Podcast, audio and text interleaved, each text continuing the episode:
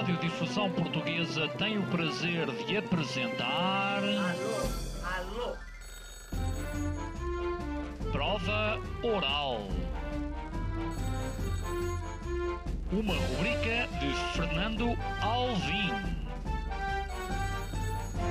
Alô, alô. Todas as tardes aqui na sua Antena 3. Um programa bem divertido para toda a família. Basta telefonar e conversar. Ah, é da Praça da Figueira? E? Do Jardim Zoológico? Prova Oral. Um programa para gente nova. A vossa atenção, portanto, para o programa Prova Oral. Será que o Facebook e o Instagram acertam sempre nos assuntos que queremos acompanhar? Todos os algoritmos de aprendizagem que são algoritmos mestres. Analisam créditos bancários, candidatos a empregos, fazem diagnósticos médicos e juntam casais ideais. As leis de Kepler já foram redescobertas por algoritmos de aprendizagem. Pedro Domingos, uma das vozes das tecnologias de informação mais respeitadas do mundo. Os benefícios possíveis eram muito limitados. Nós hoje em dia podem acontecer coisas que melhoram o mundo não- 10 vezes mais, mil vezes mais. Esta quinta-feira, em direto de Washington para a Prova Oral, um programa possivelmente dominado por eh, algoritmos. Às 19 horas, na Antena 3. Será que este programa vai ser dominado por algoritmos? Para começar, vai ser dominado por uma ligação entre Lisboa e Washington, onde está o nosso convidado, Pedro Domingos. Não é de resto a primeira vez que aqui veio. Eu acho que a primeira vez que tu vieste cá, Pedro, eh, terá sido em 2017, 2018, a quando justamente do livro que é agora reeditado e que se chama O Algoritmo Mestre. Antes de tudo, bem-vindo. Tudo bem? Obrigado. Sim, sim. Olha, eh, o que é que, o que, é que entretanto, eh, aconteceu na tua vida e ao mundo? Na tua, a tua vida continua igual? Continuas em Washington? És professor? Ah, Aconteceram muitas coisas, especialmente ao mundo. Sim, mas mais ao mundo. Incluindo a minha pequena vida, que é uma infinitésima parte do mundo. Ah, eu passei uns anos em Nova York, estive a trabalhar na DISHO, na área das finanças, a estabelecer um centro de investigação em aprendizagem. Ah, depois voltei para Washington, para Seattle, ah, onde continuo agora, portanto continuo a fazer investigação. Ah, escrevi outro livro que o meu agente está agora a, a circular entre os editores. Ah, e pronto, no mundo em particular, obviamente, o progresso em inteligência artificial nos últimos cinco anos tem sido uma coisa espetacular. Por isso mesmo, eh, assim põe esta pergunta. Não temes que o teu livro, que é agora reeditado, eh, eh, que é uma edição de 2017, não possa estar desatualizado? Não, aliás, as pessoas fazem uh, frequentemente essa pergunta e, e- e, felizmente o livro não está. Quer dizer, uh, Isto é, és um visionário. não, aliás, eu escrevi- quando eu escrevi o livro foi com a preocupação explícita de ser um livro que não se desatualizasse em poucos anos. Portanto, ir aos aspectos da inteligência artificial que têm sido os mesmos desde há 50 anos, desde o princípio do campo. As tendências principais, os problemas principais. E, e, de facto, essa aposta penso que foi conseguida. Como é óbvio, ah, em termos de. Em algumas áreas houve muitas coisas que aconteceram recentemente, mas, mas eu diria que, por exemplo, nesta área do deep learning, uh, o capítulo do livro sobre uh, uh, deep learning continua a ser um, ótimo sítio para a pessoa começar a perceber o assunto. Onde, onde de facto, há, há- um capítulo no fim que está mais atualizado, que é o capítulo do futuro. Onde é que tu erraste? O futuro neste... Uh, aliás, é engraçado. O futuro está, está a ir o mais rápido do que o que tu pensavas. Precisamente, aliás, o que é engraçado é que eu, eu disse, eu disse ah, há estas coisas que vão acontecer e é melhor as pessoas terem- estarem preparadas.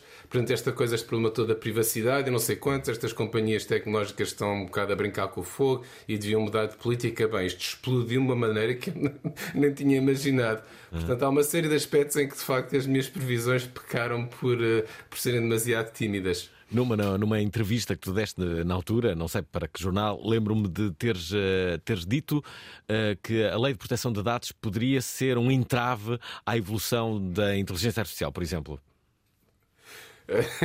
Estou-me a rir. E agora apanhei-te, hã? Que- Não, não, pelo exato. Isso é, melhor, é um dos melhores exemplos. Que é assim. Essa, essa lei, nesta altura, nessa altura, é uma coisa nova e as pessoas, as pessoas ainda estavam a debater se era uma coisa mau ou boa. Hoje em dia está mais que visto que é um desastre. Mas a Europa, a União É Europeia. um desastre porquê? Desculpa. Porquê é que é um eh, desastre? Por várias razões. Sim, é, um, é um- é um desastre por uma série de razões. Mas, mas uma das razões, por exemplo, vou dar apenas um exemplo. A lei exige que os algoritmos, quando tomam uma decisão, sejam capazes de explicar. Portanto, se um algoritmo toma uma decisão sobre mim, eu, por lei, de acordo com o GDPR, tenho, que- tenho o direito de exigir que o algoritmo explique a sua decisão. E eu ri-me disso na altura e disse: o que isto vai fazer é tornar ah, o deep learning ilegal, porque o deep learning não é capaz de explicar as coisas. E depois disso, o que hoje em dia, de certa forma, tem piada, que é, mas, mas a aplicação ideal dos chatbots, que é o- coisas como agora o ChatGPT, que não existia, é inventarem justificações como for preciso. Portanto, eles fazem uma decisão qualquer que não são capazes de explicar, porque aquilo é um modelo completamente opaco, e depois, se for preciso explicar, dizem uns disparates quaisquer e funciona. Portanto, isto está tudo a correr muito bem desse ponto de vista. Já agora, Pedro, não temes eh, que possamos estar todos a ser neste momento monitorizados? Eh, não, aliás, podemos, mas, mas isto é o seguinte: uma das questões com a privacidade é que diferentes gerações encaram a privacidade de uma forma muito diferente. E estas leis todas sobre a privacidade, de que o GDPR é um dos melhores exemplos, são, são, são leis das pessoas velhinhas. Que pensam na privacidade como sendo uma coisa muito importante, que foi um direito e uma ideia que só existiu no século XX. Não existiu antes e já não existe agora. Aliás, Scott McNeil, CEO da Sun, muito famoso há uns anos, disse: Privacy, get over it. Portanto, esta privacidade. Nas aldeias não havia privacidade. E na aldeia global também não há privacidade. E as pessoas hoje em dia, a pessoa quando olha para as gerações mais jovens, a preocupação delas não é esconderem a sua vida do online, é mostrarem-na o mais possível. Quanto mais a minha vida for ah, ah, monitorizada por mim próprio, invejada, etc, etc, melhor. Portanto, e aliás, e há um ponto também mais sério aqui que é o seguinte: essa monitorização, em primeira análise, é para meu benefício. Eu, enquanto utilizador, estou sempre a autorizar os cookies todos. Porquê? Porque esses cookies são utilizados para melhorar o serviço para mim e para encontrar anúncios que são mais úteis para mim. Eu prefiro ver anúncios que sejam ah, ah, targeted, como se chama aquilo, targeted advertising para mim, do que anúncios genéricos. Portanto, esta ideia de que, de- de que, ah, esta monitorização vai ser a exploração e a manipulação é uma ideia falsa. Eu, eu- eu- eu- é uma, do meu ponto de vista, é uma coisa bem-vinda. Muito bem, Pedro Domingos, já perceberam, é o nosso eh, convidado, está aqui ao vivo e em direto de Washington para a Provaral, a partir de Portugal, para o mundo também. Eh, queremos a vossa participação, ouvintes da Provaral. O que é que pensam sobre isto? Sobre eh, inteligência artificial, eh, sobre proteção de dados, sobre algoritmos. Muito andamos nós a falar de algoritmos neste, neste programa. Queremos, queremos a vossa opinião, enquanto os nossos ouvintes não são algoritmos também. Ora, visto não serem, queremos a vossa voz. Não quer dizer que os algoritmos no futuro não possam ter também uma voz. Aliás, neste momento os algoritmos também já podem ter voz. Não, Pedro? Podem ter. Ah, sem dúvida. Não, aliás, muitos destes chatbots, já, já como a Siri, a Cortana, etc., e a Alexa, têm voz. E uma das coisas que se faz hoje, por exemplo, é eu posso uma- fazer uma chamada telefónica com uma pessoa na China em que eu falo em português e a pessoa na China ouve-me em chinês com a minha voz e a minha atuação. Isso é incrível. Isso quer dizer que eu posso substituir, por exemplo, meu- os, os meus ouvintes por algoritmos, não precisando então de audiência. É isso. E vice-versa, atenção, e vice-versa. Ah, mal. Portanto, eles também podem substituir por. Ah, não, não. Não, não, Ai, o meu aliás, plano exato. era- era o ótimo. Futuro, o futuro é o Alvin GPT personalizado para cada um dos ouvintes. Oh, diacho. Bom, ouvintes, que- queridos ouvintes, eu estava, estava a brincar, claro. É, ora bem, De- participem, são, são muito queridos, nunca irão ser substituídos por algoritmos. Venham daí, façam, façam perguntas.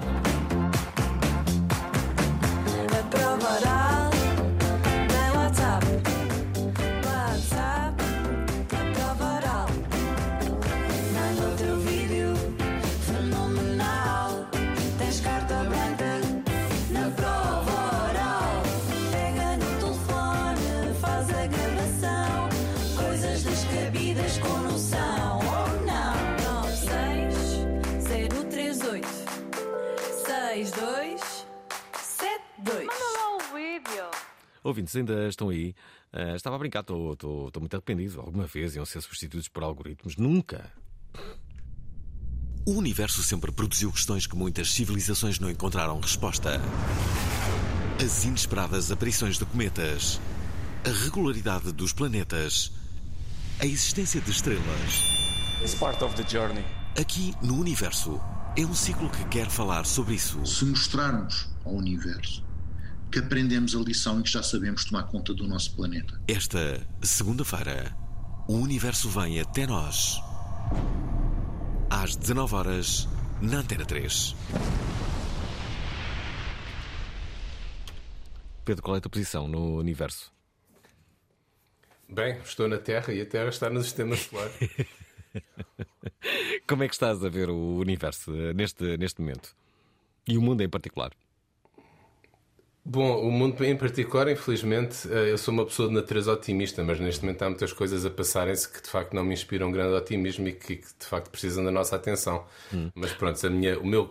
Sim, sim. Ah, desculpa, não, mas eh, diz dizer, o meu? O meu quê? O teu otimismo? O, o- o meu campo é a inteligência artificial e eu penso que nós, com a inteligência artificial, vamos poder fazer uma grande diferença em muitos destes problemas e, portanto, é para isso que eu trabalho. Espera aí, isso interessa-me. Achas que a inteligência artificial pode de facto ajudar a resolver problemas como este, o turbilhão de violência que o mundo eh, está a assistir neste, neste momento?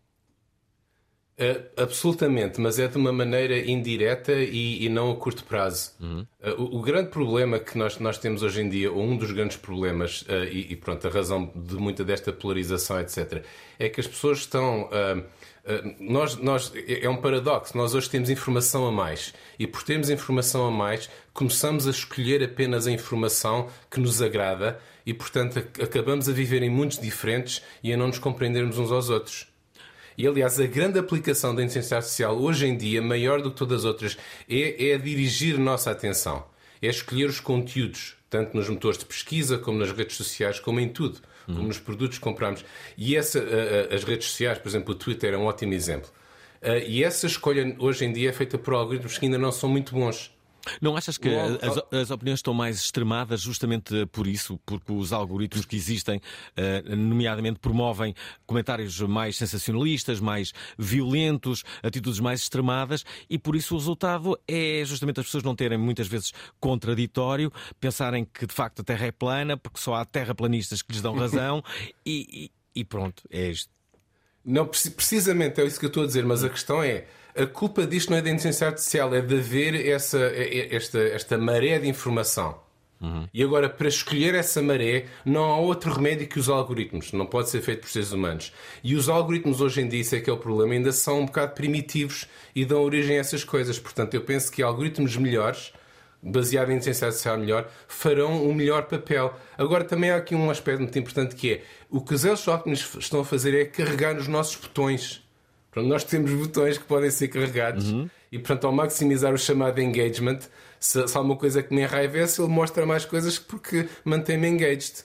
Portanto, tem, também tem que haver aqui uma parte de educação e de autodisciplina de nós, os seres humanos, que tem que ser desenvolvida independentemente. Não é apenas só uma questão da inteligência artificial fazer o melhor trabalho. Que Deixa-me aqui- fazer. Assim o esperamos todos. Eh, Já agora vamos colocar aqui as duas primeiras eh, mensagens de hoje. Relembro que estou a entrevistar um dos maiores especialistas do mundo eh, nesta. Ah, repara, não é, não é um grande elogio, Pedro Domingos, é verdade, já ouviste isto eh, várias vezes. Eh, eh, neste, Estou aqui todo decorado. neste domínio, aproveitem. eh, temos o Carlos Martins e a Sara Carneiro. Primeiro são as senhoras. Eh, Sara Carneiro eh, entra em jogo para dizer isto. Olá. Olá, Alvin, olá, convidado. Estou a enviar o áudio ainda mesmo antes da, da conversa ter dado Ah, o pontapé de saída, mas há uma questão que eu queria mesmo colocar que é acerca do algoritmo do TikTok, Hum. que eh, sempre que eu estou lá me pergunto como é que este algoritmo consegue conhecer-me tão bem, é perfeito. Ahm, quanto tempo é que demora a aperfeiçoar um algoritmo como o do TikTok e se podemos esperar que as outras aplicações eh, implementem esse mesmo algoritmo, porque, na minha opinião, sempre que eu entro numa outra aplicação, eu sinto que as coisas não são tão eh, específicas e detalhadas como estão no TikTok. Obrigada a todos ah, e boa semana. Obrigado. Igualmente, o que é que tens a dizer, Pedro? Pois o TikTok é precisamente um ótimo exemplo daquilo que eu estava a descrever. O algoritmo exato que a TikTok utiliza, nós não sabemos porque é secreto, mas demorou uma série de anos e várias iterações a desenvolver-se até se tornar tão bom. Eh, Eu posso especular quais são as coisas que, eh, que fazem bom, mas uma das principais é que os vídeos do TikTok, por serem curtos, eh, o algoritmo tem feedback muito mais frequente do que, por exemplo, com a YouTube. Eu, eu, numa hora no YouTube posso ter meia dúzia de feedbacks do utilizador e, e- e no- e no TikTok tenho 100. Portanto, ele é capaz de aprender muito mais rapidamente porque interage mais frequentemente com o utilizador, em termos simplesmente do que é que eu escolho ouvir. Depois, eles também têm uma estratégia de quando a pessoa começa a utilizar o TikTok, eles mostram não os vídeos de que a pessoa vai gostar mais, que seria a coisa óbvia que os outros vídeos antes, mas os vídeos que vão dar mais informação sobre quais é que são os meus gostos. E tipicamente, ao fim de terem mostrado uma dezena ou, ou duas de vídeos, eles já, já me conhecem extraordinariamente bem, porque as pessoas a um certo nível caem num certo grupos mais ou menos parecidos. Portanto, o TikTok tem uma capacidade de, de personalizar as coisas que mostra de, dos, das melhores de qualquer uh, algoritmo hoje em dia. Na verdade, quando navegamos, estamos a deixar o nosso cadastro, estamos a contribuir para um, uma espécie de algoritmo, não é? Todos nós já, já o percebemos. Sobretudo, há uma coisa que todos nós dizemos, acho que os ouvintes já vão adivinhar a pergunta que eu vou fazer, mas uh, já aconteceu a todos estarmos a, falar com o telemóvel muito perto de nós, de, de algo, e quando vamos ao telemóvel, parece que o telemóvel ouviu Uh, e, uh, e, e, adivinhou o assunto que nós íamos. Só escrevemos F e disse logo frango. De, estávamos a falar de frangos de churrasco. Como é que ele adivinhou que estávamos a falar sobre isso? Há vários exemplos. Como é que isto acontece? Consegues dar-nos uma explicação? Sim, aliás, se o telefone estiver desligado, hum. não vai captar. Não vai. Eh, mas, não vai. Mas, por exemplo, dou-lhe um exemplo. A Alexa, o eco da Amazon, portanto, está na casa da pessoa hum. e só acorda quando as pessoas dizem a palavra Alexa. Hum. Mas as pessoas, às vezes, por, por acidente, dizem uma palavra que se parece com Alexa e ele acorda, mesmo sem querer. Uhum. E aí começa a ouvir as pessoas dizer coisas. E, e aqui há um tipo tempo, um papagaio, um, não é? Um, é tipo um não, papagaio. não, é melhor? É, melhor. Ele é, é, um papagaio, mas é um papagaio que está ligado ao mundo e faz coisas. Uhum. Por exemplo, aqui há uns anos houve um, houve, um, houve um, casal que acusou a Amazon de lhes ter roubado dinheiro porque tinha transferido dinheiro para um sítio. Foi. A Alexa acordou, começou a ouvir a conferência deles, estava à rádio a tocar ao mesmo tempo e a Alexa percebeu erradamente que eles tinham mandado fazer uma, uma, uma, uma transferência de dinheiro para um sítio qualquer. Uma coisa extremamente improvável, mas quando aquilo é utilizado por milhões de pessoas todos os dias acontecem estas coisas. É ótimo esse exemplo. Carlos Martins quer uh, também dizer isto. Boa noite para o Varal. Olá. Eu estou neste momento a ler o livro A Revolução do Algoritmo ah, Mestre, bom. convidado. Uh, o livro já tem uns aninhos e eu gostava de perguntar ao convidado o que é que o que é que mudou, entretanto, nestes anos, desde, desde o lançamento desse livro até agora? E se estamos mais perto, neste momento, de ter algo parecido ao tal algoritmo mestre?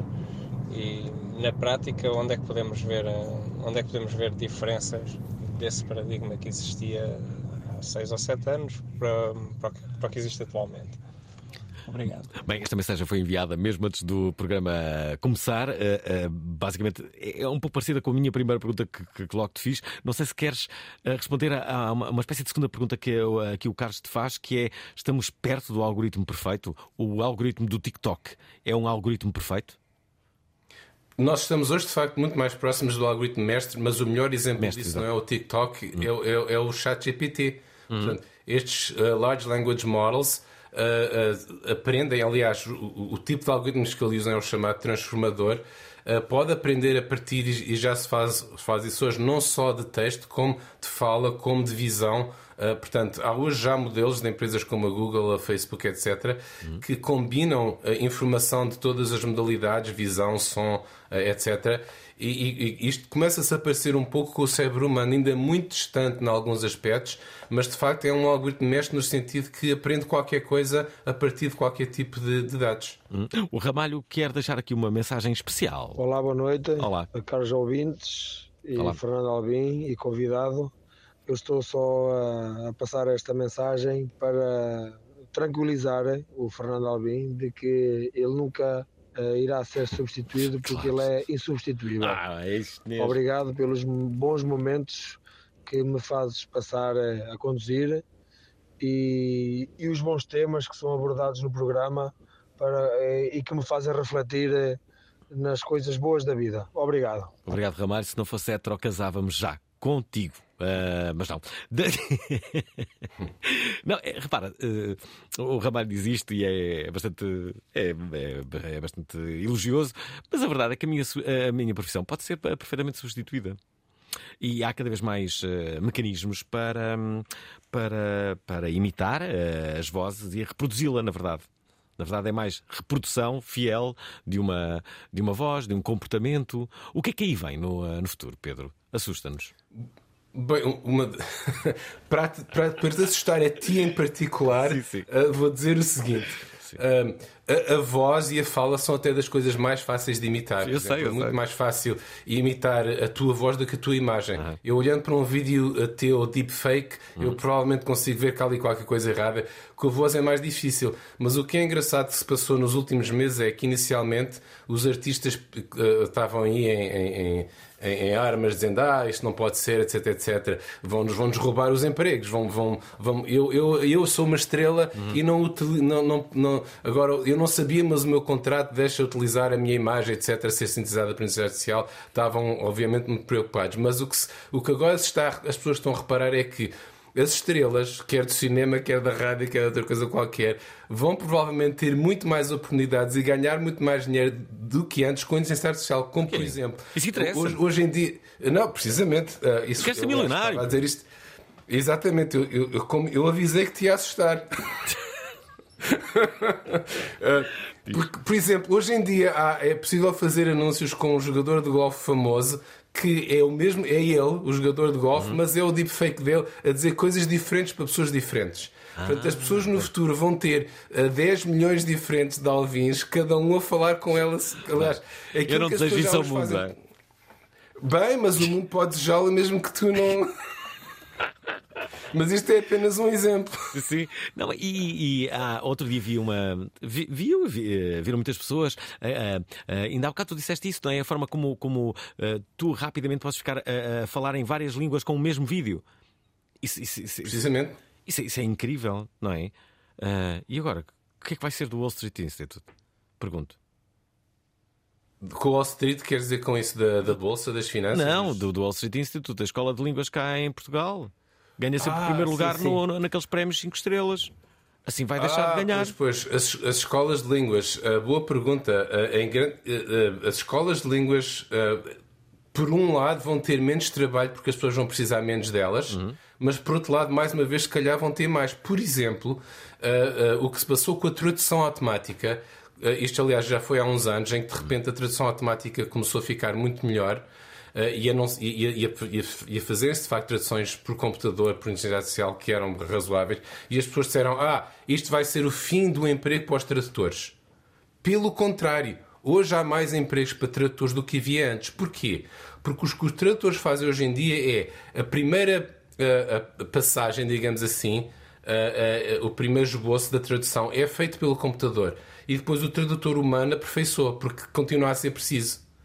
E o resultado é que, como custa menos traduzir as coisas, traduzem-se mais coisas, traduzem-se mais livros, traduzem-se mais artigos. Portanto, há uma grande quantidade de coisas a ser traduzida que não eram traduzidas antes e, e, e, e, em balanço há mais emprego para tradutores do que havia antes. Pegando naquilo que há pouco estavas a, a dizer e uh, olha, vendo uh, no plano artístico, repara, vamos uh, colocar isto no campo do humor, um stand-up comedian que antes só falava em português, porque dava muito trabalho em, em, em, em, estar a traduzir para várias línguas, com a facilidade que hoje isso é feito, esse vídeo rapidamente está em várias línguas e ele pode ser uma estrela em vários países. Muito rapidamente. Precisamente. É, não é? Não, aliás, é isso que eu vou ser. E... É isso que eu vou ser. Vou ser uma estrela em todo o mundo. É isto. Mas agora também tens que ver que também agora vais concorrer com os outros todos ah, é. apresentadores oh. de, do mundo inteiro, portanto. Mas eu, mas eu conheço, tu, tenho, tu rapidamente me das algumas ferramentas para eu ser mais rápido e quando eles chegarem lá já eu estou completamente uh, instalado na, na minha fama. Precisamente. Em todo o mundo. A inteligência artificial é uma corrida e ganha a corrida quem tiver mais e melhor inteligência artificial prima que os outros. Mas eu levar, vou levar sempre os meus ouvintes aqui, portugueses. Vamos todos viajar juntos. Ouviram ouvintes? Milhares e milhares de ouvintes. Vamos, vamos todos juntos, vamos todos viajar, vamos ser, vamos ser todos eh, famosos em, em, vários, eh, em vários países. Sim, não vou tocar nunca estes meus ouvintes, eh, estes meus ouvintes, claro. Bom, vamos, vamos já agora dizer uma coisa importante: é que amanhã vamos ter aqui uma uma, uma convidada que é bilingue, tal e qual o nosso, o nosso ouvinte, se calhar o nosso, o nosso ouvinte, o nosso convidado, se calhar é trilingue. Quantas línguas é que sabes falar, Pedro? Bem. Uh, principalmente português, inglês e francês. Então, uh, trilingue. Sei melhor. Pronto. Sim, trilingue, sim. Como é que aprendeste francês? Uh, na escola. Mas porquê? Bem, porque é assim, eu, eu, na escola em Lisboa, eu na primária estive numa escola primária inglesa, o Queen Elizabeth ah, School. Okay. Portanto, quando fui para o liceu já sabia inglês, portanto não fazia sentido tirar outra vez inglês, portanto no liceu tive sempre no francês. E depois vivi uns anos em Inglaterra e aí a língua estrangeira que eles estudavam era o francês. Ah, bom, já. percebido agora. Deixem-me só dizer que a nossa convidada da manhã é bilingue, mas não sabe falar inglês. Sabe falar muito bem português e espanhol. É a portuguesa mais espanhola de Madrid. Não era giro que os espanhóis soubessem um bocadinho mais de nós. Escreve como fala ou fala como escreve. Podem uh, subscrever para já a newsletter, que chama-se cartasportuguesas.com, que é uma coisa relativamente fácil. Para um chama-se Rita Barata Silvério, para outro chama-se Rititi. Isto é incompreensível para o resto dos, humani dos humanos, menos os italianos. Esta sexta-feira não percam as cartas portuguesas com Rititi, às 19 horas na Antena 3. Não percam a emissão de amanhã. Vem aqui falar de, sobre as suas cartas portuguesas que apresentam Portugal aos espanhóis. Ela amanhã irá falar sobre isso, a famosa Riditi. Para já, temos o famoso Pedro Domingos, que é professor em Washington uh, e tem um livro que é agora reeditado que se chama O Algoritmo Mestre. Um livro de 2017, mas que tem agora uma nova edição. Já agora, disseste logo no início do programa que tem já um novo livro. Ele é sobre o quê, Pedro? É, bem, o novo livro que eu, que eu acabei de escrever aqui há uns meses é, é, um, é um romance. É, é, um romance? Sátira. Sim, sim. É um estilo um bocado diferente, mas com intenções semelhantes. Não, não estava à é espera uma disso. sátira. Pois, pois, mas também sim, vai mas bem, divertida. Claro. Um, é uma sátira do mundo da tecnologia e da inteligência artificial. Uhum. Uh, uh, basicamente, a ideia é que o chat GPT concorre a presidente dos Estados Unidos. e depois é as coisas todas que se passam. E também é uma, é uma oportunidade de divertir as pessoas, mas ao mesmo tempo tentar uh, partilhar algumas coisas importantes sobre o que a inteligência artificial é e não é através deste exemplo do, do robô que concorre a presidente dos Estados Unidos. Mas no futuro pode muito bem acontecer uh, alguém a ser assessoriado pelo chat GPT e a ser quase um produto do chat GPT. E muito daquilo que, que, diz e faz e age e pensa ser basicamente informações que recolhe do chat GPT ou de outras uh, ferramentas de inteligência artificial, ou não? Faz sentido. Não, aliás, isso, completamente, aliás, isso hoje já começa a acontecer, aliás, as pessoas riem-se um bocado cá do Joe Biden porque o hum. teleprompter, ele às vezes a gente percebe que ele está a ler o teleprompter, portanto, hum. quem de facto está a dizer o discurso ou as respostas é quem escreveu os teleprompters e as pessoas depois daí dizem com muita razão que muitas das coisas que ele diz o chat GPT diria muito melhor.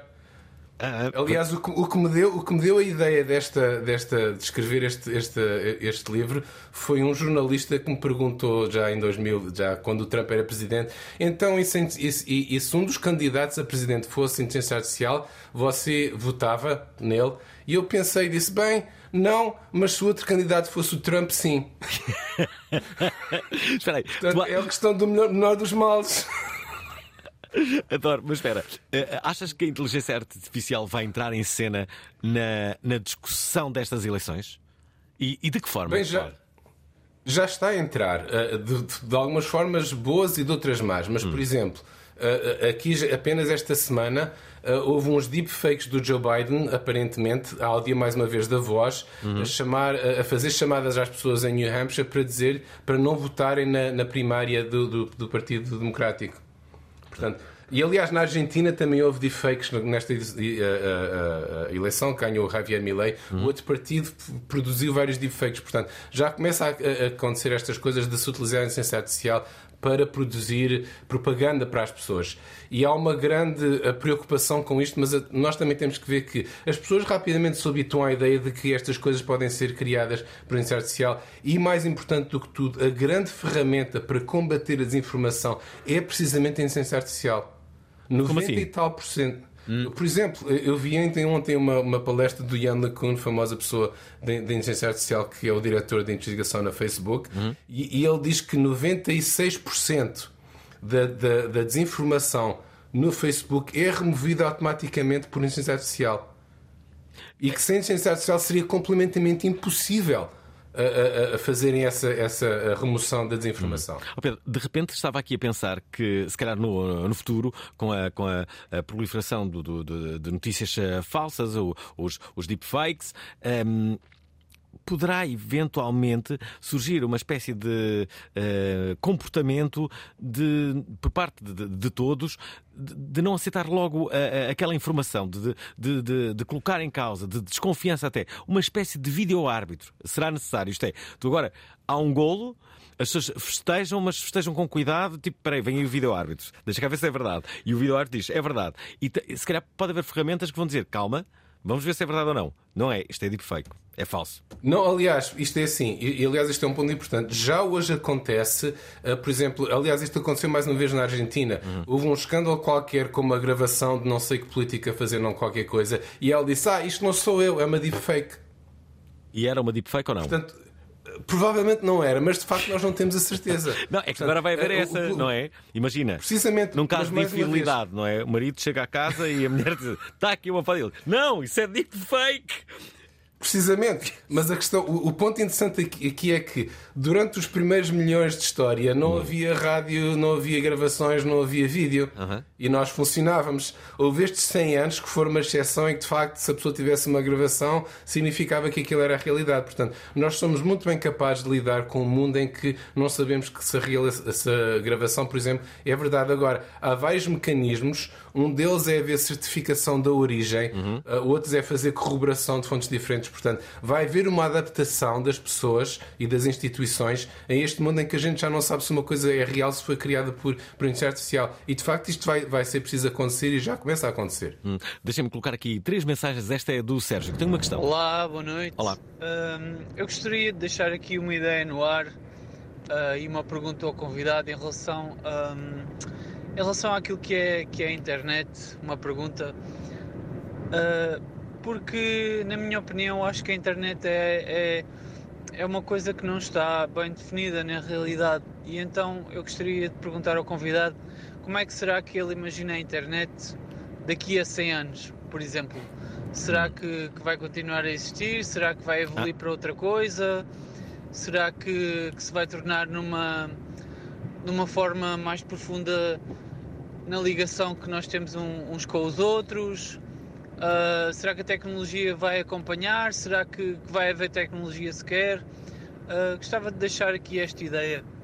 Um abraço. Eu gosto muito desta, desta, desta pergunta e acho que está a ser feita para a pessoa certa, para o visionário Pedro Domingos. Uh, junto a esta pergunta, a minha, que é o que é que pode vir depois da inteligência artificial, da internet? O que é que. Hum? O que é que pode vir mais? O que é que é Sim, é de facto uma ótima pergunta e a resposta penso que é que, aliás, nem sequer vai demorar seis anos, é que a internet vai ser o cérebro da humanidade. Hum. Portanto, a internet hoje em dia é apenas uma visão muito primitiva daquilo em que se vai tornar. E isto é assim: isto o a internet vai é mudar, mas, não, vai, mas nada vai substituir, não é? não vai, vai, vai, vai ser substituída por uma internet que vai ser uma coisa de um nível muito diferente com a internet que nós temos hoje. Aliás, uma analogia simples é a internet comparada com, com a rede telefónica. As pessoas, aliás, as pessoas há 100 anos perguntavam e o que é que vai, qual é o futuro da rede telefónica? E nós sabemos. Hoje em dia temos a internet, uhum. que continua a fazer as chamadas telefónicas, mas além disso faz uma infinidade de outras coisas. Portanto, a internet do futuro vai ser a continuação disto. E o que é a continuação disto? É que a internet, em, em, em vez de ser apenas uma forma de comunicação, vai ter ela própria inteligência. E a sua inteligência vai ser a combinação da inteligência das pessoas todas, dos bilhões de pessoas uhum. que estão na internet. Portanto, vai haver um cérebro da humanidade de, de, do qual nós somos os componentes da mesma forma que os meus neurónios são os componentes do meu cérebro. Mas aí não haverá uh, o, o, o, problema ou uh, um, o perigo da, da, da, ditadura das multidões? Se é que me faço entender. Uh, há Absolutamente, é um grande perigo, mas uh, uh, o que é engraçado é que quando a internet se começou a desenvolver nos anos 90 e 2000, as pessoas estavam muito preocupadas com isso e o que aconteceu foi o oposto, foi aquela atomização que nós já falámos, é não há, um, não há uma ditadura, há apenas uma, há, há cada vez mais grupos pequenos que não se entendem uns aos outros. E mais uma vez, isto funciona bem ou mal, portanto, um, a multidão funciona muito mal se vai toda a gente para o mesmo lado. Funciona muito bem se especializam e se comunicam, e é precisamente isso que uma internet mais madura irá fazer melhor do que a internet de hoje. Porque falas e usas a palavra ditadura. Então, e o que dizer dos regimes ditatoriais que tudo indica vão à frente uh, na inteligência artificial? Falo claramente da China, falo uh, também uh, da Rússia e há uma espécie de imagem de algum atraso por parte da Europa, talvez por ser uh, mais conservadora uh, do que estes dois exemplos. Precisamente, isso é um dos grandes perigos. Eu estou a acertar em tudo. Isto não é magnífico. Pedro, não estás impressionado? E, e, e és tu, nem é um bot a fazer o papel de ti. Isso, isso é que tu não sabes, tens aqui um bot. Se calhar é, já estou agora a suspeitar. Agora, agora sim, agora estás a ver. Está aqui um já, bot. Já estou a perceber. Mas... É, é um deepfake. deepfake total. então, mas diz. Tu dizes que sim. Uh, isto é assim, a inteligência artificial hoje em dia, em geral, os Estados Unidos ainda, vão, ainda vão à frente, embora em alguns campos já vai a China, uhum. mas daqui a 10 anos, se mantiver as tendências atuais, a China vai à frente e de facto a Europa está a ficar para trás. Aqui há 20 anos, os Estados Unidos e a Europa eram os líderes, hoje a Europa está decididamente a ficar para trás. Mas o problema é que na utilização da inteligência artificial para fins políticos e militares, a China está à frente. E de forma completamente declarada. Portanto, eles publicamente, um dos objetivos deles é utilizar a inteligência artificial, por exemplo, para fazer melhor, eles não dizem de certa forma, aliás, às vezes até dizem, mas para fazer melhor a repressão do seu povo. Uhum. E, e, e, quer dizer, e se eu vivesse na China, de facto, preocupava muito com isto. Por exemplo, a China, as pessoas. Há uma série de mecanismos que utilizam a inteligência artificial, há de, de, desde o vídeo nas, nas, nas, nas, ruas até haver apps nas, nas, nos, nos fones que fazem a monitorização das comunicações das pessoas. O famoso WeChat, uh, é, que todos os chineses usam. Precisamente, portanto, e, e, e, isto é assim: nós. A, a internet e a inteligência artificial são ferramentas ótimas tanto para a democracia como para a ditadura. E as ditaduras estão a fazer o máximo que podem. Nós, nas democracias, temos que também fazer o máximo que podemos. E, infelizmente, o que eu vejo, particularmente na Europa, mas também nos Estados Unidos, é as pessoas estão mais preocupadas com os supostos perigos inteligência artificial para a democracia, que em grandes partes estão exagerados ou são completamente imaginários, do que fazerem a pergunta como é que nós fazemos a utilização da inteligência artificial para melhorar o funcionamento da democracia. Pedro, deixa-me dizer que estamos a ser invadidos por mensagens. Muitas uh, homens e mulheres deste programa. O nosso convidado, recorda a todos, é Pedro Domingos. Se estão interessados no seu discurso, estão a gostar dele, saibam que tem um livro, um livrinho. Uh, não é o romance ainda. Como é que se chama o romance, Pedro? Uh, Chama-se 2040 porque é a eleição 2040. Ok, ok. Parece-me bem, 2040 ainda não chegou a Portugal, mas uh, já chegou o Algoritmo Mestre, um livro de Pedro Domingos, editado em 2017 e que agora uh, tem uma nova edição. Deixem-me colocar uh, esta mensagem do, do Pedro. Olá. Olá, boa noite, Prova Oral, boa noite, Alvin, Olá. boa noite, convidado. Pedro. Esta questão da inteligência artificial sempre me fascinou, desde que apareceu que incentivo toda a gente que trabalha comigo a utilizar e a, e a tentar uh, retirar o máximo partido de, destes, do chat GPT, etc. E, um, e pronto, acho que vai nos trazer muitos benefícios. Uh, a pergunta que eu faço é: uh, para quando uma ligação física entre uma inteligência artificial e o nosso cérebro? Isso estará, ou seja, próximos 5 anos, 10 anos? Obrigado, boa noite. Hum, boas perguntas estas. Então, Pedro. Eh, portanto, hoje em dia já há experimentalmente ligações físicas uh, uh, entre computadores e, e, e, o cérebro humano. Por exemplo, um colega meu aqui na Universidade de Washington, uh, eles fizeram umas experiências em que o ser humano controla um, um, um jogo de vídeo uhum. sem, sem, sem tocar em nada diretamente a partir do cérebro. E o Elon Musk, por exemplo, tem uma empresa chamada Neuralink, precisamente o objetivo deles é fazerem uma ligação direta física entre o cérebro humano uh, e os computadores. Portanto, experimentalmente, isso hoje já existe. Agora, a questão é, ainda é um nível bastante uh, primitivo haver uma comunicação mesmo boa depende de vários aspectos tecnológicos e de compreendermos bem a neurociência, mas isto é uma coisa que vai acontecer, penso rapidamente, nos próximos anos. Depois também há o aspecto de, uh, das pessoas estarem confortáveis com essa ideia, de haver a procura para se fazer isso, portanto. até, esse, até esse, uh, isto existir de uma maneira difundida em que toda a gente faz isso, penso que ainda vai ser bastante tempo, uh, mas, mas estamos a caminhar para lá rapidamente. É como adivinhar, por exemplo, o crime que, que, que era retratado, por exemplo, naquele filme o Minority Report. Uh, é um exemplo interessante. Por exemplo, hoje, hoje, em dia o que já se consegue adivinhar é, por exemplo, eu dizer, Nós aqui exemplo, temos a CMTV, que... não é? Que adivinha. Sabias isso, não é? temos aqui um canal que adivinhou o crime, mas, já, mas está muito à frente. Mas sim, mas diz. Não, mas aliás, esse é um exemplo, porque hoje em dia já é possível fazer. Aliás, há, há, há, uma, há uma, aplicação de inteligência artificial chamada Predictive Policing, que é, em português seria o policiamento preditivo, que é os algoritmos preveem onde é que, onde é que vão acontecer crimes e mandam para lá a polícia. Bem. Isto é hoje em dia. Mas, mas como é que eles sabem isso?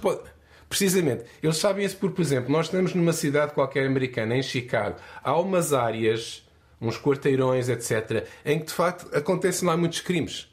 Hum. Portanto, eles não são capazes de prever vai acontecer exatamente este crime neste sítio, mas sabem onde é que são as áreas e, os, e, os, e os momentos de maior probabilidade de haver crimes. Portanto, para isso nem é preciso haver ligação direta ao ser humano. É preciso apenas utilizar a informação sobre crimes e sobre as pessoas que já está disponível. Agora, as implicações disso são, hum. são interessantes. Pedro, mas uh, o cruzamento de dados, a perceber o que é que as pessoas estão a investigar em determinadas zonas, não é? Também pode levar a, a perceber exatamente onde é que vai haver um crime.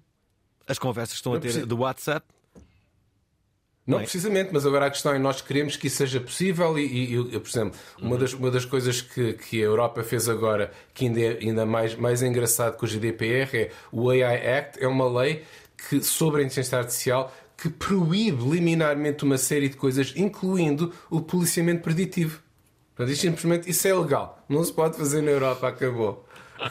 Este programa está a ser muito interessante. Talvez por isso é que estamos a ser invadidos de muitas, muitas, muitas mensagens.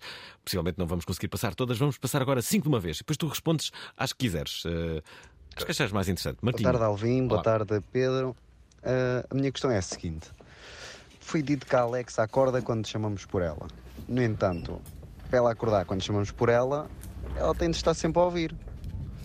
Ora está, o Martinho aqui a falar da, da, da Alexa. Daniela Almeida. Olá, boa noite para o Voral. Olá. Uh, a minha pergunta para o convidado hoje é de que forma é que pode ser uh, controlado, uh, por exemplo, disseminar, por exemplo, desinformação falsa. posso usar o exemplo de um vídeo que eu vi do Instagram, que era o Cristiano Ronaldo a falar com uma voz que não era a dele, a dizer coisas que ele não disse, e uhum. depois isso pode gerar pronto, falsa informação e coisas que podem prejudicar a imagem dessa pessoa. Uh, claro que isto a outro nível pode trazer outras consequências se for uh, um político ou outra pessoa com importância a nível pública. Pronto, a minha pergunta é essa, é perceber como é que se isso pode ser feito, esse controle. Hum, hum. Obrigado. Daniel Almeida, tu já respondeste em parte à pergunta que ele te fez, mas está aqui uma outra, de Ricardo Inácio. Olá Alvin, olá convidado, boa noite. Gostava de fazer esta questão que é se ele acha que a inteligência artificial pode ser algo que agora está muito na berra, muito em voga, mas que possa sair de moda, tal como saiu a realidade virtual ou as televisões 3D, que toda a gente ia achar que era o futuro, toda a gente ia ficar escondida em casa com uns óculos na, na cara e que realmente isso felizmente não pegou. Será que esta inteligência artificial que nos está a assustar eh, também não pode ser só uma moda? Um abraço para todos. Hum, não creio, posso me ir adiantando da resposta, mas temos o Helder. Boa noite para o Oral, boa noite Alvin, boa noite convidado. Eu gostava de perguntar ao, um, ao convidado uh, a opinião dele sobre a forma como nós pesquisamos, uh, desculpem, como vamos pesquisar no futuro se acha que vai ser substituído pelo uh, ChatGPT ou uh, vamos continuar a usar uh, o Google ou outro motor de busca qualquer. Boa noite e obrigado. Boa pergunta, Pedro Rodrigues. Olá, boa noite a todos. Uh, gostava de colocar uma questão ao convidado, que é a seguinte: o que é que ele acha que vai ser o futuro da humanidade, tendo em conta a cada vez mais individualização das pessoas, ou seja, inicialmente tínhamos que aprender a viver em comunidade para garantirmos a nossa sobrevivência e com o longo dos géneros cada vez as pessoas se vão tornando mais individualistas, cada vez mais viradas para dentro e dá-me a ideia que antes tínhamos que aprender a lidar com os outros e neste momento já nem conseguimos lidar com nós próprios. Hum. Obrigado. Ótimas perguntas destas. Esperem, uma última, do Carlos Louro. Olá a todos, boa noite. Uh, eu queria deixar aqui uma questão ao, ao, convidado. Como é que ele vê, por exemplo, o futuro da indústria, digamos, o OnlyFans? Uh, que no fundo vive muito de, de, conteúdos digitais, fotografias, vídeos, etc. E que neste momento cada vez mais estão a ser populados por, um, por pessoas virtuais, digamos assim, que nos seus atributos reúnem todas as condições e têm todos os melhores atributos e mais atrativos para, para, os, seus, para os seus seguidores. Como é que vê, como é que vê o futuro de plataformas destas? Uh, será que vai eliminar aqui o espaço dos seres humanos e, e neste caso de, das raparigas, barra mulheres? Bem, olha, tens aqui muitas perguntas. Podes escolher o, o, o que quiseres, não é? O que é que, o que é que achaste mais pertinente? O que é que te parece mais pertinente responderes? Ok, eu vou tentar responder assim rapidamente a, a, todas as perguntas. Alexa, quando ela não está ligada, digamos assim, está de facto a ouvir, mas está apenas a detectar a palavra Alexa. Uhum. é diferente dos seres humanos. Nós ou estamos acordados ou estamos a dormir. A Alexa está simplesmente à escuta de ouvir a palavra Alexa. Uhum. Mais nada. Uhum. Portanto, qualquer coisa que a pessoa diga, ela não percebe. Se ouve Alexa, então acorda e começa de facto a fazer o processamento da fala. Uhum. O Daniel Almeida é, portanto... perguntava-te da informação falsa, os deepfakes, os políticos, falava, dava-te o exemplo do, do Ronaldo. Será que pode haver um deepfake que provoque uma terceira guerra mundial? Ou uma guerra em si? É, quer dizer eh, eu, eh, portanto, a questão é como é que se controla a desinformação deste tipo, portanto, os deepfakes do Ronaldo, de um político, ou seja, o que for. Eh, e, e eu, acho que o controle vai ser feito de várias formas. Um é nós, indivíduos, vamos nos habituar a cá, está aqui este tipo a dizer que vou atacar ou qualquer coisa, mas o Xi Jinping é, é fake. Uhum. Portanto, é esse aspecto da nossa própria habitação e de nós usarmos a, a nossa capacidade de detectar e de, e de, saber se as coisas são plausíveis. Outra é, é, as soluções técnicas. Portanto, vai haver um, e já hoje, por exemplo, um grande esforço a partir das Facebook, etc., de, de controlar de várias formas em várias fases da produção destas coisas os deepfakes. E depois há aspectos também puramente legais, como por exemplo, os, os bandidos podem usar os carros para fugir depois de cometerem crimes, uhum. e o que acontece é que há uma polícia que também carros e que os apanha e põe na prisão. Portanto, também vai acontecer isso com, os, com a desinformação. Uhum. Uhum. Sim, sim. o, que é que, o que é que memorizaste mais? Eu posso te ajudar se quiseres. Uh, portanto, a outra pergunta a seguir era: será que a inteligência artificial vai sair de moda? Uhum, uh, e eu penso que a inteligência artificial não vai sair de moda, mas isto de facto é uma boa pergunta porque a inteligência artificial, desde o princípio, tem tido sempre uns grandes altos e baixos. Aliás, nós, nós falamos na, na, primavera da inteligência artificial e no inverno. Houve um grande inverno de inteligência artificial nos anos 90 e agora nós estamos numa nova primavera. E cada uma é melhor do que a anterior e a inteligência artificial agora já nunca vai desaparecer. As aplicações existentes são tão grandes e tão importantes que a artificial vai continuar. Mas, o, mas, as coisas que estão em moda na artificial hoje em dia, como por exemplo o chat GPT, essas provavelmente vão passar de moda e, e haverá mais altos e baixos e virão outras ondas e veremos o que é que elas vão ser. Ah, é curioso que o próximo ouvinte perguntava como é que vamos pesquisar no futuro. E eu, analisando o meu comportamento atual, neste momento já vou pesquisar assumidamente ao chat GPT e não ao Google.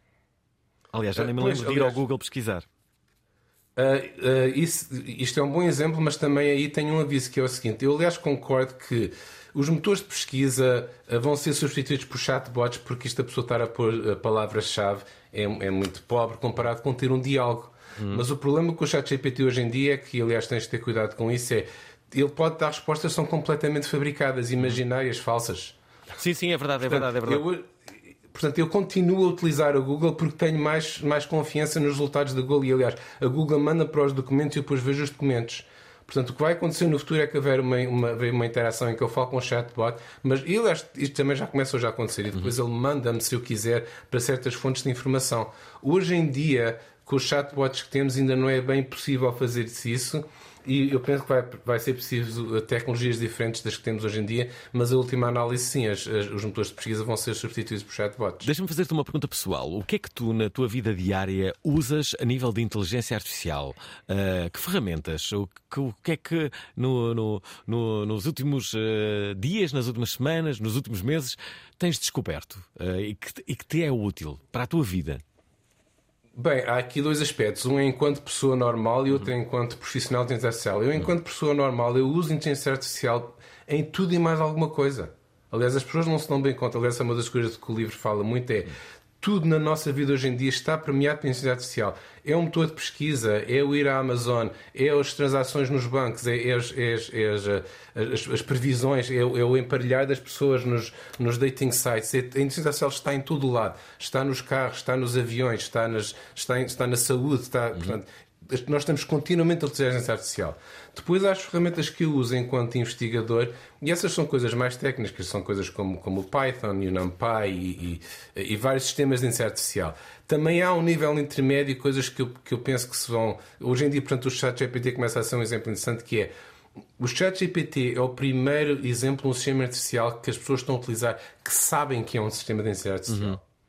Portanto, vai haver um desenvolvimento que está a começar com coisas como o ChatGPT, das pessoas estarem a utilizar ferramentas de inteligência artificial que não são, por exemplo, um motor de pesquisa em que a pessoa nem sabe que lá está a inteligência artificial, ou as ferramentas que utilizam os profissionais, mas é, eu tenho, aliás, o, o modelo mental disto é, eu tenho agentes tenho mil agentes que fazem coisas para mim. Eu digo agora, olha, encontra-me um emprego, ou agora vai comprar isto, ou agora vai. Pronto, eu, eu tenho. É, imagina uma pessoa super rica que tem um staff de 100 ou 1000 empregados, as pessoas vão ter um staff de milhões de empregados uh, artificiais.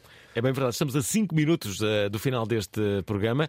Uh, o nosso convidado é Pedro Domingos, que tem este livro que data de 2017, mas que agora vê uma nova luz, uma nova reedição, uh, reedição em 2024.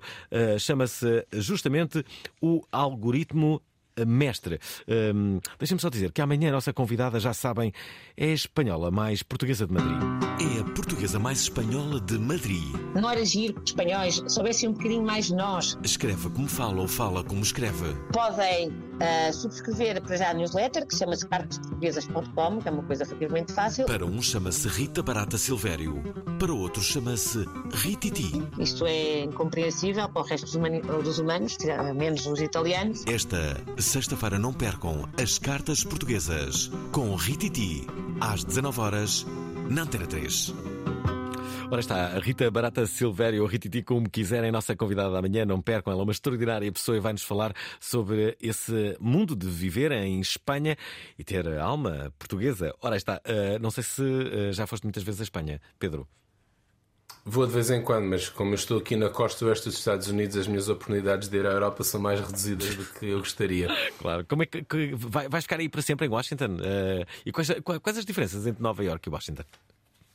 Bem, isto é assim: há grandes diferenças entre os Estados Unidos e, e a Europa e Portugal hum. em particular. Hum. As razões principais porque eu estou nos Estados Unidos são profissionais e pessoais, portanto, casei-me com uma americana hum. uh, e, de facto, em termos de, de indústria e de investigação na inteligência artificial, uh, uh, o sítio onde acontecem mais coisas é nos Estados Unidos, portanto, é por isso que aqui estou. E se tivesses casado com uma portuguesa? Se estivesse casado com uma portuguesa, portanto, depende do que ela queria, não é? Uh, mas de facto era mais provável viver em Portugal. ainda, havia, ainda haveria razões profissionais uh, para vir para os Estados Unidos uh, e dependendo das preferências dela, podíamos acabar num sítio ou noutro. Hoje em dia, ao contrário de quando eu vim para cá, por exemplo, é possível, e eu acho que é importante as pessoas darem-se conta disto. Qualquer pessoa em qualquer lugar do mundo, se quiser, pode fazer investigação de ponta inteligência artificial. Sim, se é quiser influenciar uhum. a indústria, etc., portanto, há certas vantagens de estar próximo dela. Por exemplo, eu aqui em Washington estou muito próximo da Microsoft e, de, e da Amazon, o que é muito, muito bom. Mas uma pessoa qualquer com o acesso que tem hoje em dia uh, aos cursos online, aos artigos, aos livros, tudo, uh, uh, à interação, pode fazer, pode fazer grandes novas descobertas. Aliás, eu quando escrevi o livro, uma das minhas intenções, e espero que algumas pessoas o leiam com essa intenção, é as pessoas interessarem-se no Estado Social, começarem a pensar nos problemas e terem ideias que nós, os especialistas, não temos. Uhum. Porque têm uma, uma, maneira nova de olhar para o problema. E, portanto, nesse aspecto, estar em Portugal ou estar na América não faz diferença. Aliás, até é bom haver pessoas em sítios diferentes, com influências diferentes, a pensar em coisas diferentes. A minha pergunta era venenosa. Eu queria saber se era uma, uma, uma, uma razão pessoal ou profissional. Tu, sem o perceberes, disseste que foi pessoal. Não são ambas, aliás, eu disse são ambas, portanto foi mais profissional como pessoal. Mas tu disseste, se fosse portuguesa, vivias em Lisboa. Ou em Portugal. Uh, isto é. Quer dizer, isto é assim, quando eu vim para cá, não vinha. Aliás, quando eu, quando eu vim para cá, a, a minha mãe, que ainda era viva Nelson, disse-me: Olha, não vais, não, vai agora, não vais agora casar-te com uma americana. E eu disse: Ah, não te preocupes com isso. Tinha ela razão, conhecia-me ela melhor a mim do que eu conhecia. Também é que sabes, mas sabem sempre tudo. Aliás, esta coisa de prever o crime e não sei o quê. As mães é que inventaram isto, não é? Quando éramos miúdos, quantas mães é que não adivinhavam logo que íamos fazer a geneira? Eu muitas vezes levava Exatamente. por antecipação, ainda não tinha feito a asneira e a minha mãe percebia imediatamente o que é que eu ia fazer. As mães é que inventaram o futuro. Uma homenagem muito merecida às mães de, de todo o mundo. Bom, já agora deixem-me colocar a Diana Seabra e o Pedro Nuno, são os últimos ouvintes, não temos mais tempo. Uh, e vai a Diana. Olá a todos. Olá. Uh, a minha pergunta é: uh, qual é o futuro da educação, das instituições educativas e pedagógicas com o desenvolvimento da inteligência artificial? Se vale a pena ir para a escola no futuro, se vale uhum. a pena uh, ir para a universidade? Ou como é que estas instituições deverão ter que mudar e adaptar-se para continuarem relevantes? Esta pergunta agora demorava horas a responder, não é? Deixem-me só colocar aqui o Pedro Nuno. Olá, Alvin, olá. olá, auditório, olá, Pedro. Minha pergunta é: não devíamos estar a pensar em como criar uma espécie de botão de emergência que para a inteligência artificial, em vez de nos dedicarmos tanto a evoluir e a fazê-la crescer? Tipo uma espécie de botão como existe nas máquinas. Alguma coisa corre mal, carregamos nele e aquilo para. Botão um abraço. Ok, muito rapidamente, estamos em cima da hora. Pedro. Muito rapidamente, a inteligência artificial vai de facto modificar radicalmente a educação. Hum. Vai, vai, vai, vai poder haver professores artificiais um a um a ensinar os alunos, portanto, hum. nós, os professores, vamos ter que nos adaptar e isso vai ser bom. Uh, o botão de emergência, de facto, há hoje em dia já pessoas a pensar no botão de emergência. E, aliás, é um, o botão de emergência tem um papel importante neste, neste romance que eu escrevi uh, do 2040. Mas, mas quer dizer, uh, hoje em dia, se a gente quiser desligar a inteligência artificial, é muito fácil.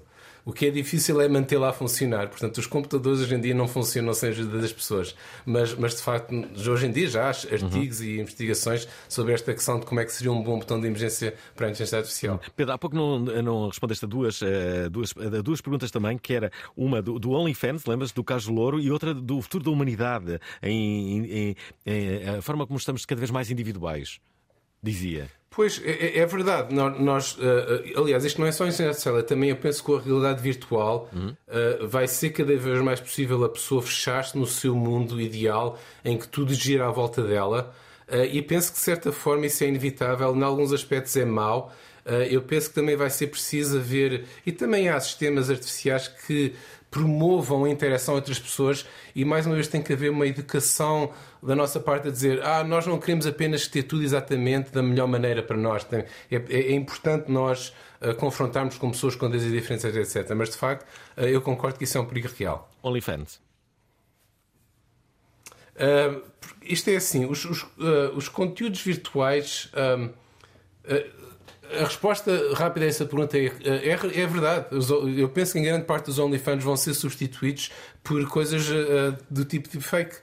Porque uh, as pessoas querem certos conteúdos de qualquer tipo. Hum. Uh, e, e, e, a inteligência artificial vai ter, já começa a ter uma grande capacidade de produzir. Aliás, pense no seguinte: pense na TikTok. Uh, não na OnlyFans, mas na OnlyFans também seria o mesmo, em que o que a TikTok está a fazer não é apenas a escolher vídeos, é a gerar vídeos automaticamente para mim em tempo real. Hum. Não temos, é mais tempo. Em tempo real, temos que nos despedir aqui do Pedro Domingos, agradecer o facto de nos ter dado esta entrevista pela segunda vez, mas aqui com uma década de tempo uh, uh, de 5, 5, 6 anos. Uh, da outra vez estivemos aqui pessoalmente no estúdio. Um abraço de Lisboa para, para, para Washington e Pedro, é maravilhoso entrevistar-te. É. E, e, espero que as pessoas que gostaram deste programa saibam, um, que tem este, este, este livro que acaba de ser reeditado, chama-se O Algoritmo Mestre, mas cá há um novo que se chama uh, 2040 e que é o primeiro romance de Pedro Domingos que vai sair aqui em 2040, justamente. Não, isto não é verdade. Um abraço. um abraço grande. Adeus e amanhã não percam Retiti. Gostaram da emissão? Querem ouvir outra vez? Ouçam, partilhem, comentem. rtp.pt/play o podcast da prova oral.